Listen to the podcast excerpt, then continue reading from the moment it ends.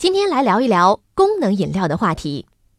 近期，在美国急诊医学杂志上刊登了一项病例：一位五十七岁的男士在喝了一瓶功能饮料十五分钟之后，突发右臂跟腿部麻木，还出现了走路不稳的状况。经过急诊检查，发现他的左侧丘脑附近出现了少量出血。经过医生追查，这种能量饮料当中含有高水平的咖啡因以及其他可以升高血压的成分，而这名男士又有高血压病史，属于脑血管病的高危人群。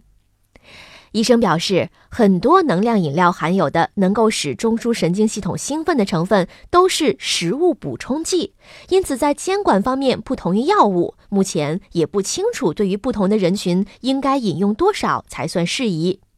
这篇文章就提醒有血管疾病风险的患者，在选择能量饮料的时候，应该仔细阅读标签和提示内容，避免健康风险。